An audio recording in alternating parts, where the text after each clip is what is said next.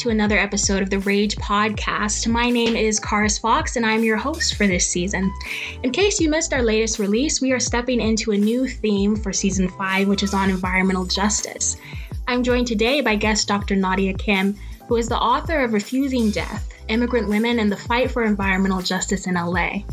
A quick plug for iRise and something to hold in your calendar is that on April 12th, we are hosting an event which we are calling a Call for Climate Justice. And this day is going to consist of a series of mini teach-ins taught by Dr. Nadia Kim and Intifoya of Green Latinos. And it's really going to hone in on topics that are truly important to climate justice. So if you would like to learn more or register, the RSVP link and information to learn more about a call for climate justice will be available in the description box below. As stated, I am joined today by Dr. Nadia Kim, and Dr. Nadia Kim is a professor of Asian and Asian American Studies at Loyola Marymount University. Her research focuses on U.S. race and citizenship injustices concerning Korean slash Asian Americans and South Koreans, race and nativist racism in Los Angeles, immigrant women activists, environmental racism and classism, and comparative racialization of Latinx, Asian Americans, and Black Americans. Throughout her work, Kim's approach centers neo imperialism, transnationality, and the intersectionality of race, gender, class, and citizenship. Dr. Kim is an author of the multi award winning Imperial Citizens Koreans and Race from Seoul to LA, of Refusing Death Immigrant Women in the Fight for Environmental Justice in LA, which chronicles the embodied, emotive, and citizenship politics of Asian and Latina immigrant women's fight for cleaner air in LA and of award winning journal articles on race and assimilation and on racial attitudes. Dr. Kim has also long organized on issues of immigrant rights, affirmative action, and environmental justice, some of which she has incorporated into her research. She and her work have also appeared internationally on National Public Radio, Southern California Public Radio, Radio Korea, and local TV news, and in the Washington Post, the Boston Globe, the Korea Times, Nylon Magazine, the Chronicle of Higher Education, and elsewhere. I really enjoyed sharing this space with Dr. Nadia Kim and recording this episode. I know that I learned a lot, and I'm sure that you will too. So, without further ado, we'll go ahead and dive into the episode. I was reading over the introduction. The title for the first section under the introduction was Fighting for Breath in the Other LA. And I had watched one of your lectures in which you talk about how LA is known as the city of Hollywood, but it's also the city of oil, and it contains one of the biggest ports in North America. And these uh, mm-hmm. uh, ships that come to the ports are run on diesel, which the products that from those ships are then launched onto the trucks, which are run on diesel, which go through the neighborhoods. And I just really liked that connection that you built. LA, when people think of it, they think of, uh, you know, Hollywood, they think of um, fashion, they think of celebrities like Kim Kardashian and all of that. But what people need to understand is that just like any city, uh, global city, especially in the United States and across the world, is that it has definitely become a neoliberal city. And by that, which I think is important to set up in the beginning, is that um, it's a city affected by U- the US's and many other nations' choice to basically genuflect to the market, right? Whereby our number one concern is not to provide social services, social welfare, meaning like do everything in our power to create the strongest, most resourced educational, health, housing, right, uh, systems, but to basically um, ensure that corporate and banking America, right, and across the globe through global capitalism are most prioritized and are most resourced, right? And we've often called them the 1%, right? Um, versus the rest of us in the 99%. And I think that is still a really apt descriptor. They don't have to pay any taxes, they get to hide all their money, they don't have to give back to society.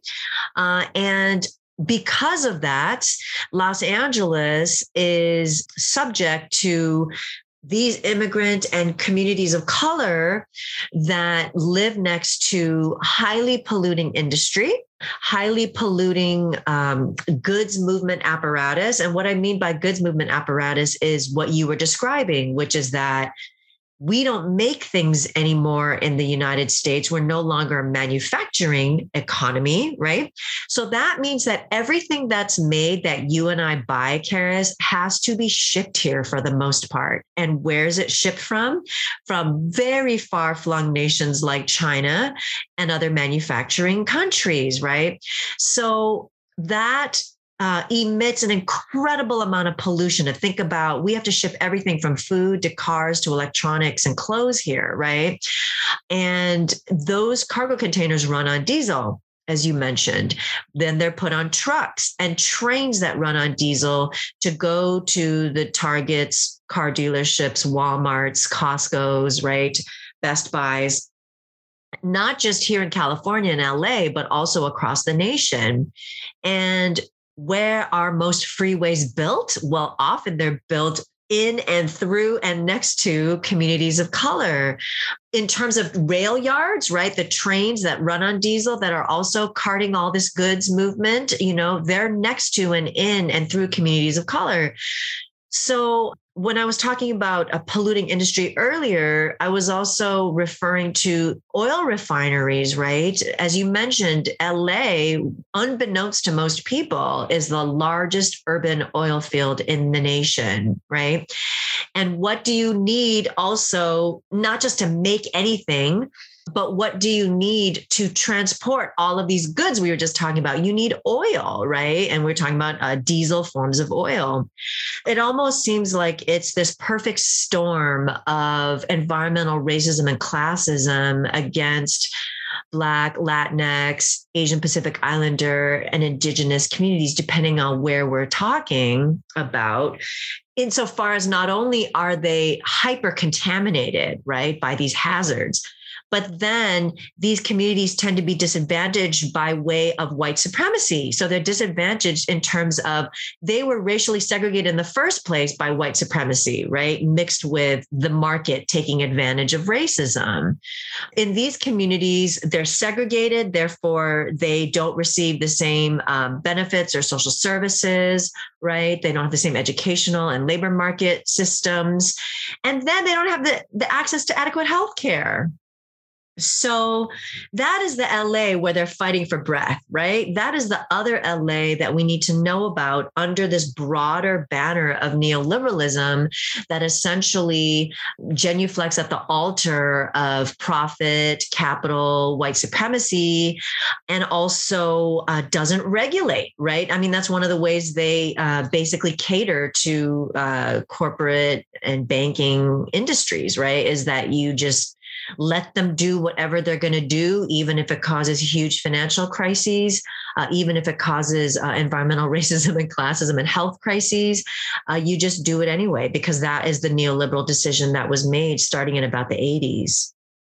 There are so many different directions I want to go, but in watching uh, an additional lecture of yours, you had talked about the racist monuments, which were the highways. And yeah. I had never heard it framed that way before. Mm-hmm. And mm-hmm. but the minute you said it, I was like, ah, I, it makes sense in the context yeah. of environmental justice. I read that from an investigative journalist, um, last name I believe Fleischer, and I found that to be such an insightful and really provocative but accurate statement of what racism is right? And the problem is is that when we think of racism we automatically go to housing or uh, violent you know covid-19 racism or the carceral state and the police right? Uh, and a deportation and caging. We go to that immediately right? But what we don't go to is the way in which all of these um, urban planning spatial city planning decisions are made that those are at the core of racism as well and white supremacy. And if we don't understand that, then we're missing a huge part of our understanding of racism and white supremacy, right? Because a connection we could also make to the current global pandemic in terms of COVID 19 is that why is it that mostly um, African American, Latinx, and Pacific Islander communities were contracting COVID 19 and being hospitalized for it and then dying from it, right? Well, it's because their bodies were already completely compromised by disproportionately suffering environmental contamination, right? So people who are immunocompromised are the ones that have been dying, right, in disproportionate numbers. So, um, you know, when we think about freeways and where they're placed, and not just even where they're placed, right? Um, and, I, will I'll elaborate on that in a moment. But one of the fights that in Los Angeles, a predominantly Latinx, but definitely you know mixed community of color dealt with was La Montaña, which was the freeway rubble from the massive Northridge earthquake in California. I think that was like around 1994. And where did they decide to dump all the rubble of the destroyed freeways, right? They decide to put it in this South LA neighborhood right? Predominantly people by people of color, many of whom are unauthorized immigrants, many of whom are working class right? And so, you know, that's the other way we can think about the way in which freeways are ultimately among the the most racist of racist monuments right not just confederate uh, soldiers and, and officials yeah what i like learning well like and hate at the same time about environmental justice is like it makes you think about things that you see on a daily basis in a way that yeah. you so like when you were talking i was even thinking about this cup where did this cup come from? Like, yeah. Yeah. what was the process of it getting to me in this space? Mm-hmm. it's infuriating because you realize how much, how many of these from the highways to the cups we're using to the shirts we're using are evidence often of injustice, evidence of often the abuse that's happening to people's bodies. And I think that pairs well with something that you had just said um, about LA and the oil refineries and just it how much pollution is there being unbeknownst to most people.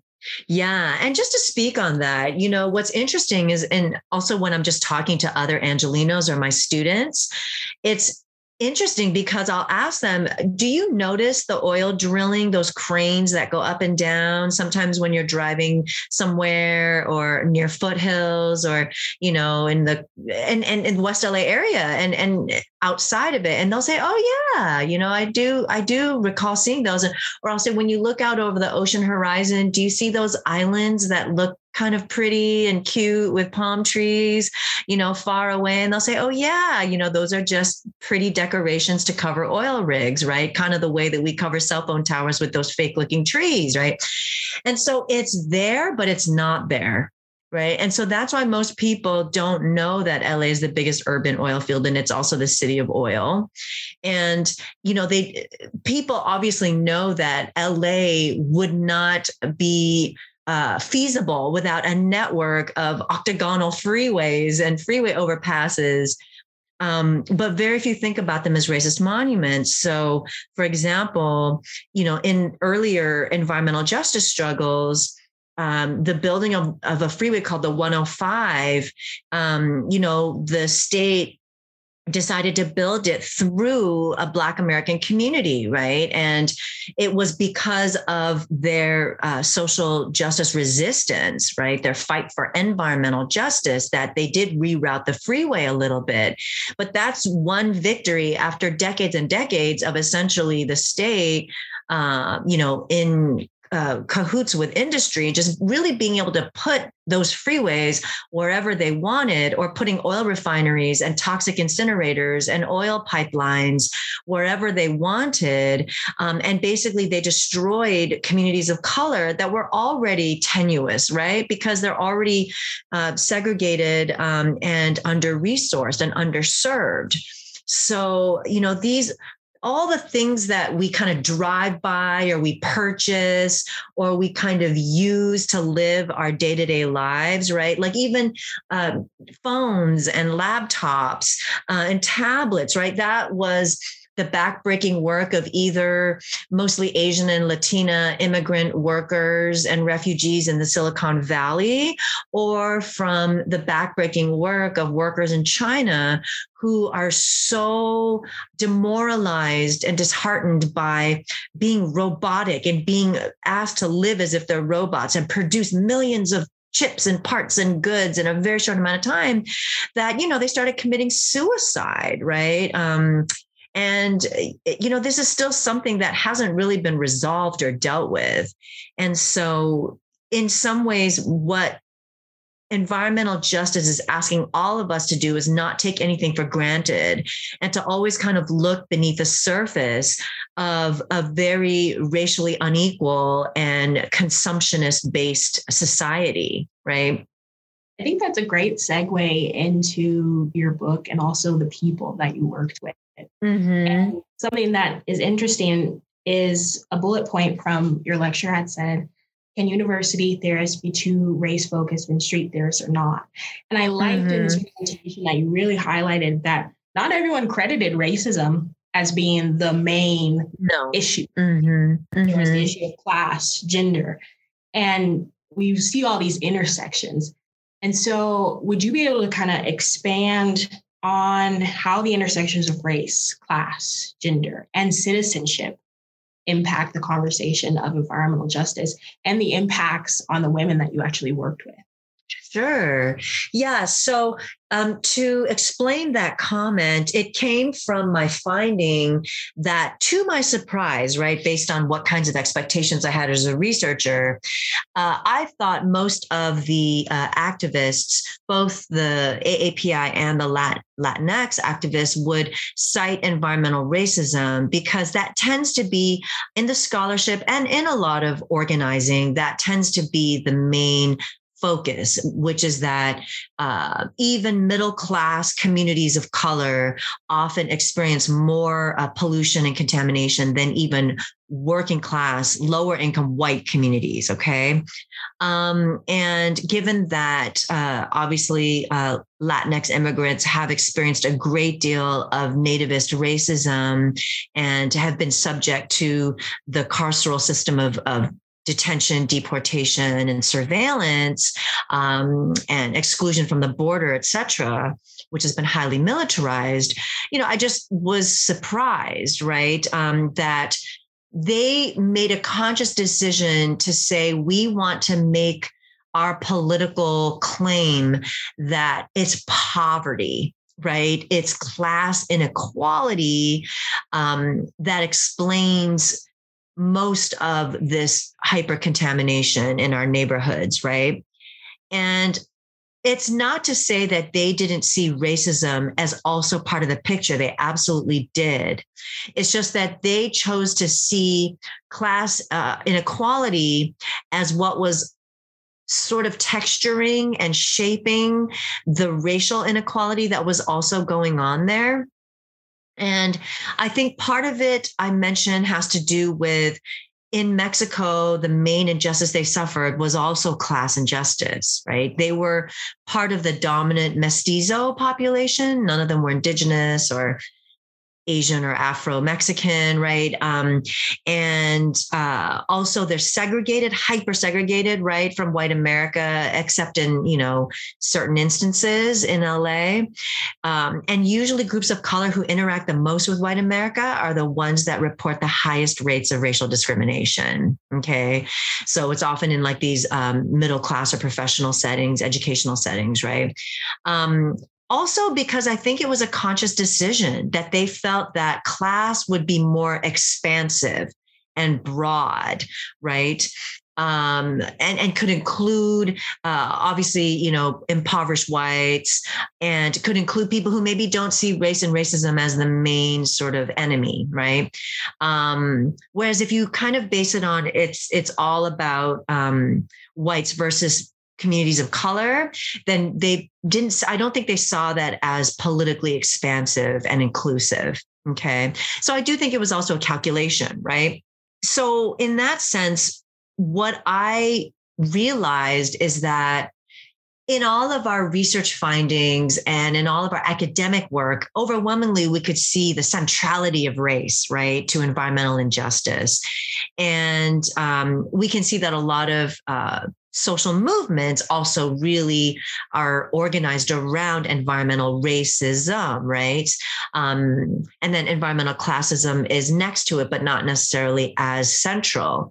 Uh, but when we look from the experience, um, the everyday experience and the embodied suffering that these Latinx immigrants, and especially Latina, most of them were women, go through, it also makes a lot of sense why they would really focus on the fact that we're a concentration of working class and poor people, right?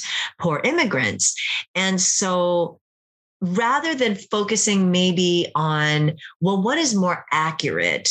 What is more correct? Right. Especially we scholars like to do that. Right. And, and I, obviously there's purchase in that. I understand why we do that. But maybe we could think about what and how are the conditions, right? And the calculations that you know prompt people to decide that i really want to focus you know on class injustice as the political beast right? I'm not gonna I, am not gonna focus on uh, you know nativist racism or white supremacy or whatnot.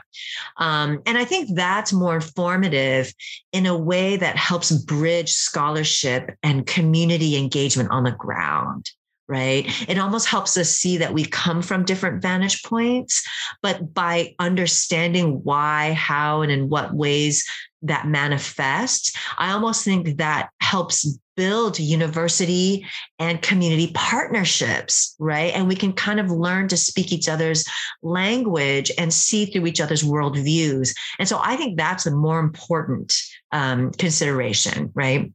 Now, to speak to your issue of gender um, and citizenship, you know, I think it's important to state that it wasn't that the AAPI and Latina activists said that patriarchy is the reason why we experience this disproportionate pollution.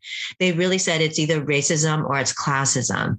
But they were very aware of how their gendered uh, uh positioning and their gendered socialization um, was affecting the political dynamics in play as they try to fight for their lives and for cleaner air and better health against the system, right? So, a perfect example is they knew that them being predominantly women made a difference, right? That a mostly male led system, you know, was looking at them as these are hysterical, emotional, irrational women who fit the either the meek stereotype or the dragon lady and the fiery Latina stereotype, right? Um, and the women were also very aware that their attention, in part because women are nurtured and conditioned to think about our emotionality more and about the emotional needs and states of others, right? So, whether they're consciously always aware of it or not, they do know that more than men and in a in a more uh, capacious way than men, they're able to understand the importance of people's emotional states and their emotional needs and the need for emotional support networks, right? So they know gender is intersecting with their race, immigrant, income status in those ways, right? And that's why they were much less concerned, even for the undocumented uh, activists, right? They were much less concerned with, oh, I want to be part of the formal political process in the US and gain political empowerment that way. What they were more concerned with was we need to be emotional support networks for each other under a neoliberal system that is obviously physically and emotionally violent towards us. Okay. And physically and emotionally neglectful of us, right? So that was how they conceived of citizenship, not as voting, not as being part of the formal electoral political system, but let's take care of each other's uh, emotional and physical needs that the state and corporate America have clearly abandoned. Yeah, I was immediately thinking about the impact of emotive power. Yes and you had this part in in the book where you're at a hearing and a Japanese American widow comes to um, like the stand and talks about how she wasn't blaming the company, but that her husband had developed cancer after working at the oil refinery his whole life. I mean, come on. Yeah. And then I forget exactly who came up after and spoke. Yeah, it was a Samoan American teacher, and she was an activist um, fighting uh, on a day to day basis for lots of different things. But one of them was um, for, you know, a cleaner air and more regulation, right, of the oil refineries and all the goods movement apparatus. Um, and she basically really detested the way in which these government officials who don't regulate, remember that's part of neoliberalism, right?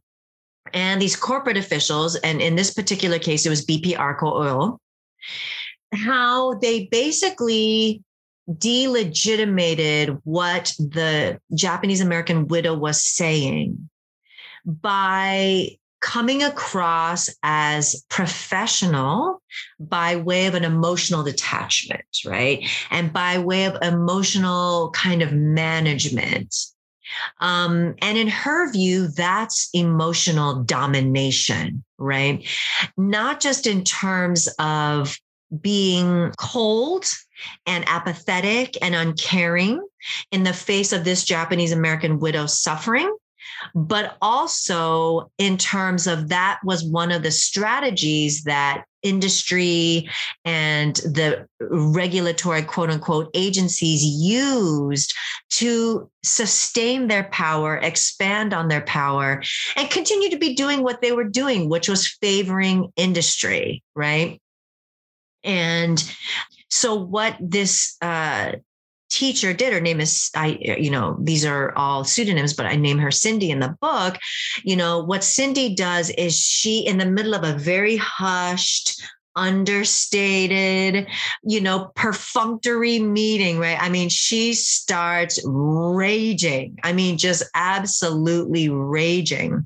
Um, you know, like I think I mentioned in the vignette, you know, our ears were ringing, like I was probably in a stupor and I just like popped up in my seat. And, you know, and the reason she did that, which all of us completely understood, and we'd been there, you know, is that no, that actually rage and indignation and um, compassion for this Japanese American widow was the proper emotional work that we should be doing. The emotion should meet match the crime, and that crime is worthy of this rage. And, and a rage that comes from sadness, right? I mean, sadness and rage often go together right? They're mutually constitutive. And so I thought that moment was so powerful because it showed not just the emotional domination that came from the top down, right?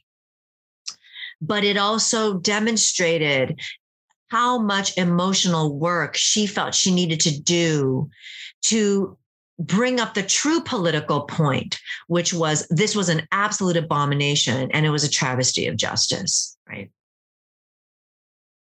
And something that I love about she ends it with saying, I'm sorry for your loss. Exactly. Yeah. Exactly. Which the officials never said. Right. Yeah. And it's something, if you're thinking, if we're really thinking about proper emotion work from the vantage of the communities and of everyday people, that would be proper emotion work, right? Which is okay, irrespective of whether BP Arco caused the death of your widowed husband, that we should say, I'm sorry that that happened to you. I'm sorry you lost, you know, the partner, your life partner. Um, sorry for your loss, right? But that never happens. And, and that's also another form of emotional domination that legitimates to the BP ARCO and the government regulatory officials that we didn't have anything to do with that. So we're going to separate ourselves from that. So we don't do any emotional uh, support for you or that proper emotion work, right? So who steps into the empathy deficit? It's you know fellow activists fellow community members who are suffering the same thing who've also you know known people to have passed or who you know, are teachers of asthmatic children every day right who are also getting nosebleeds and other respiratory ailments So to me, that's indicative of that citizenship we were talking about earlier. Citizenship is not primarily about go out and vote, right? It's primarily about taking care of your neighbor, your community member, um, you know, your fellow immigrant, refugee, person of color who are suffering precisely because of what the state and corporate America are doing, but won't acknowledge that they're doing. I loved how you put it that citizenship is about ethics and care. I just love that reframing of it. Exactly. And that's what they demonstrate on a daily basis, either through their activism or through just the way they take care of their community, right? Something specific to kind of preface this is you were talking about when you were still in the process of getting gathering all of your research for the book that you mm-hmm. had brought your born child into the community and they were shocked that you had done that because of the air yeah. And that I was just, I, I thought that your statement was just super impactful, also highlighting this idea of bio neglect because they were afraid yeah. for your lungs. Yes, exactly. And because, you know, I live in a more environmentally privileged community, it didn't even occur to me that the air could be that bad, right? Because I hadn't lived in air that bad. Um, and I, well, I maybe I hadn't organized around it. So I didn't know the depth of the information, right? And the, and the issues. So yeah, I mean, in many ways, it goes to show that bio neglect of their communities is always on their frontal lobe in a way that it isn't for those of us who might have to suffer to the depth and the extent that they do, right? And that it's it was such a, telling moment but also a heartbreaking moment because they all have children or have children in their lives if they don't have their own children that live in this air every single day right? And go to school. I talk a lot in my book about how school are hyper polluted places because schools are located in these neighborhoods or in and near this industry on these freeways right? Uh, and the other goods movement uh, infrastructure. And so they were so concerned about my child being in this air for a few hours, right? It, it sort of exposed what we were just talking about, which is that the sense of being bio neglected, right, by the state, by industry, by fellow Americans, right, um, was so front and center in their mental and emotional kind of lives, right?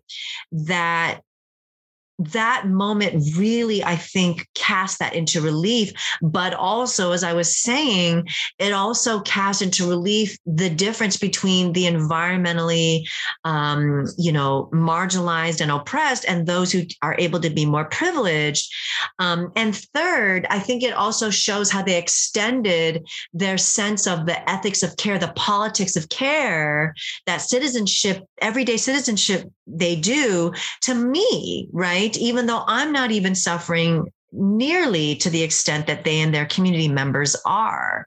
So they were enacting that citizenship towards me as like a, an an ally, right? And I just found that to be so touching and so meaningful, right? And with regard to kind of what I mean by bio neglect, what I mean by that is some of us are familiar with Foucault, who is a very complicated theorist, but I think one who has made major contributions to our understanding of the way in which the state, for example, really uses the politics of health and the body to control populations, right? Or to have their way and to exact power. So, one of my critiques, though, of Foucault is yes, I completely understand, for example, how the state disciplines prisoners, right? Um, you know, by kind of surveilling and watching all of their movements and, you know, um, sort of keeping them alive, but not at an optimal level, right? We know all the controversies around all the poor medical assistance and care and the poor food, right? In these, uh, in the prison industrial complex, right? I understand that, right? I understand how, um, um, when there are major health crises, uh, the state oftentimes has to make calculated decisions about who gets to live and who gets to die. And oftentimes um, that's either based on class, and Foucault talked a little bit about race, right? That they let the racial others or the class others die so that the, the more elite people and groups can live, right? But what I was saying is that that Foucault didn't pay attention enough to the let die process. That I felt like most of his writings focus more on how do we kind of make these populations live, even if not if it's not at the optimal level, either so they can contribute to the labor force, right? And we need workers, we need population to have a nation state, right? to be in the military, right?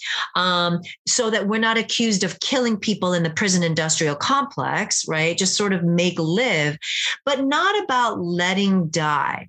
And so when I was thinking about how can we center, put the spotlight on letting die, what better way to do this than a case study of environmental racism and environmental classism, right? That's a perfect example of letting die. They know that all of this, you know, refinery and goods movement pollution is slowly and prematurely killing uh, these children and these um, and elderly and you know uh, everyone else in these communities of color these immigrant communities of color um, and so i do kind of an update to foucault by saying that bio neglect uh, because because Foucault died in the early 80s, but neoliberalism, modern day neoliberalism, doesn't really start until the 80s. So he didn't have the, the ability to see the way that modern neoliberalism would start and then become a runaway train the way you see it today, right? We're gutting social welfare, all kinds of social services. Uh, we're talking about getting rid of Social Security. You know, we don't regulate anything. If your life and my life, Karis, it's completely determined by what we do individually, the individual choices we make. And if we die or if we get sick, uh, that's really on us right? It's just a bio neglectful system, right? And that's that really is uh, founded on neoliberalism, that that runaway neoliberalism that we now engage in. In the past, remember, at least we cared about, um, you know, uh, retirement and having, you know, Medicare for the elderly that were not being insured by insurance companies because they were too expensive, right? We we were the ones that started Social security, right? After the Great Depression to make sure that you could retire after a lifetime of work, right? And be able to survive. And all that stuff is now being put on the chopping block. Okay. So we have also transitioned um, from a social welfare state to one that doesn't care about it at all, right? Uh, we used to believe in funding education better, at least, you know, for certain populations, right? Now it's like education as a system is, is being thrown to the for profit industry or to the stock market market, right? That's neoliberalism. And oftentimes, unfortunately, it is based on race right? Um, and colorblind racism, right? So if we have colorblind racism, oh, communities of color are not disproportionately suffering, you know, from health problems or environmental injustice or from COVID 19, even, or from poor housing or a poor labor market. They're not. It's just, you know, they're just not trying hard uh, and they're not just doing what they need to be doing right? So we're colorblind now. There's no racism anymore but it's exactly that colorblind racism that allows for the gutting of the most social welfare needs and where they needed most while they're needed in communities of color right? Uh, immigrant communities undocumented immigrants right? Um, precisely because of discrimination I was thinking so much about how this ties us almost directly back to what we talked about in the very beginning. And specifically, I had gone back to another quote about when you were in these hearings that sometimes the companies would respond with, like, well, why don't you just leave? Right. yeah. and they would often respond, if I leave, my community is still sick. My community exactly. is still in those same places. And so mm-hmm. I, contrast this hyper individualization boost, boosted by neoliberalism so well, mm-hmm. where instead mm-hmm. of it's about me. And if I get sick or if you get sick, that's on you. That's not a me thing. It contrasts that very well. And then also ties right back to our ideas about citizenship being based on care and ethics. Yes. So not, yeah. So not this sense that I don't care about you or I don't care if you're sick and I can get out. Right, exactly. And and you know, I think especially in a neoliberal system like you said that basically runs on individualism and hyper individualism, right? And it's very shocking to these officials to hear that you're willing to subject yourself and your little kids to premature death, you know, and suffering from illness during the journey, right? Um, in order to stay to fight for your school kids or for your neighbor or for your family, um, I think it's quite shocking to them because it's such a different political um, and an emotional existence than what they're conditioned by and used to and privileged by, right?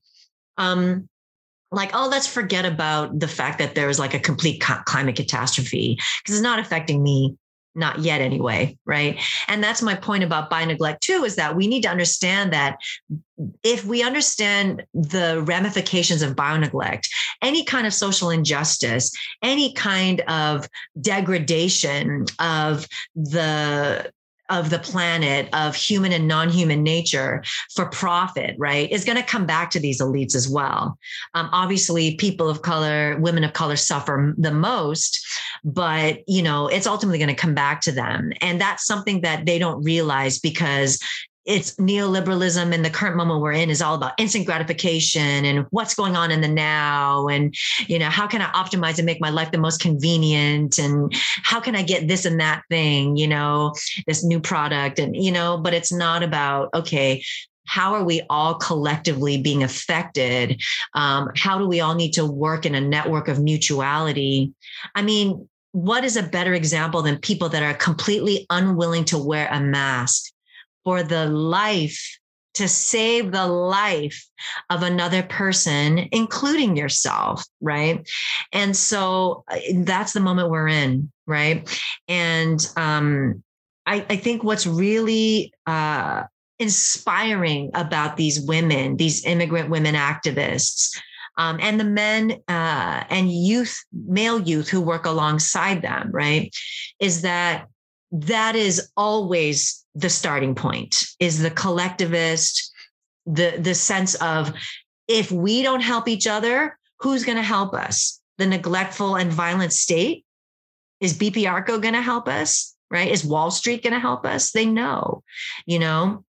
Is a white america that doesn't suffer nearly to the extent that we do are they going to be our saviors absolutely not right and so they know that their survival, not just physically, but a, a, life of emotional survival and emotional sort of positivity, right? Depends on them being there for each other. So, am I going to move? Absolutely not right? Uh, even if I could maybe afford a, a, lower income rental unit, maybe somewhere where the air quality is a little bit better, right? Um, but I think they also have a, a, a longer arc uh, that they're operating within, right? Which is that how is the pollution not going to come there anyway? Like, how are we going to avoid the siting of all these uh, toxic, you know, um, sort of entities, right? In a neighborhood that might have slightly better air quality right now. Are we really going to avoid that? You know? Um, so, again, I think that sense of citizenship is perfectly exemplified by the unwillingness to move as well. Thank you for that. No um, problem. I think that kind of was a slam dunk conclusion. yeah, I agree. I think it's a good way to end. was there anything that maybe we missed or a question we didn't get to get to that you'd like to highlight more from our discussion just to officially wrap us up? Well, maybe the only other thing that I would say is that even if this wasn't necessarily in the explicit articulations among the immigrant women activists, that women of color do tend to suffer even more uh, in general than men of color uh, in terms of environmental injustice because it's usually women that are uh, suffering disproportionate rates of poverty, even in relation to men of color. It's women who usually are the ones who are part of home and industry. So they get the brunt of pollution from both, right? Whether those are toxic cleaning chemicals at home or they're people uh, who work as um, domestics, maids, and nannies, right, in other people's homes where they're exposed to other toxins. And then, um, you know, women tend to be on the front lines of dealing with health right? Noticing the health problems and the environmental problems first. So they tend to be more immersed in it. So women of color do um, disproportionately suffer environmental injustices. And I think that's an important way to think about the way gender is interrelated here with environmental racism and classism, right? And the other thing I'd say is that uh, with regard to nativist um, uh, and xenophobic injustices, right? That because in a neoliberal economy, you have the very educated and elite professionals, right? Whether they're Wall Streeters, bankers, you know, Hollywood moguls, uh, lawyers, doctors, right? Uh, the people working in Silicon Valley and Silicon Beach, right, in the high tech industry, right? You always have to have uh, the low paid service uh, that we're only now calling essential workers, right? But we've basically been uh, derogating, right, and uh, maligning for a long time. Is we need those low-paid service workers, right, to you know do the cleaning, the caring, the restaurant work, the janitorial work, the hospital work, right, to service the higher-paid, educated professional elite, right? Well, who make up the brunt of those, um, you know, service workers, the low-paid service workers? In global cities like Los Angeles, it's immigrants, it's immigrant women and men, right?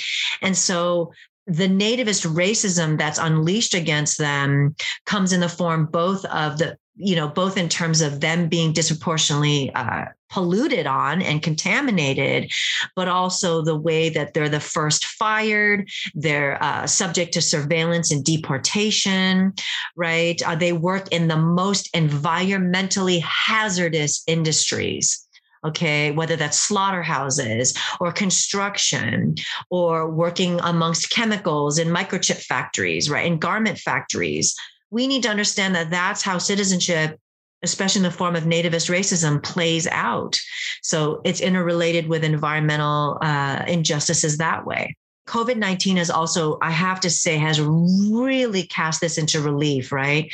Because employers demanded that these immigrants, many of whom are undocumented, work in these, you know, very COVID risky labor situations, even, you know, not caring at all about their health and the fact that they might die of COVID, right?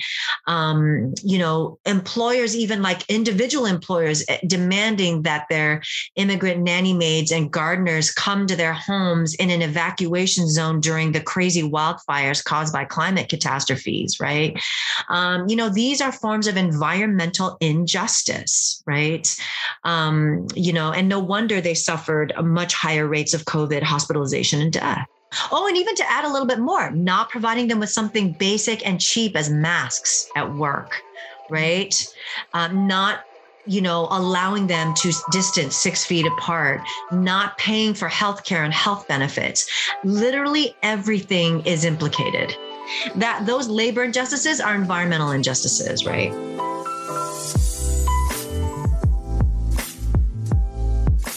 For listening to another episode of the Rage Podcast. To stay up to date on Rage episode release information and opportunities, be sure to follow our social media pages. You can find us on Instagram, Twitter, and Facebook at The Rage Podcast, all one word. To support The Rage Podcast, please be sure to subscribe or follow like, and share on the platform that you are listening to us on. The Rage podcast is a product of the Interdisciplinary Research Institute for the Study of Inequality, or IRISE. To learn more about the work that we do, please visit our website, irise.du.edu. Thank you for listening to this episode, and we will catch you next time.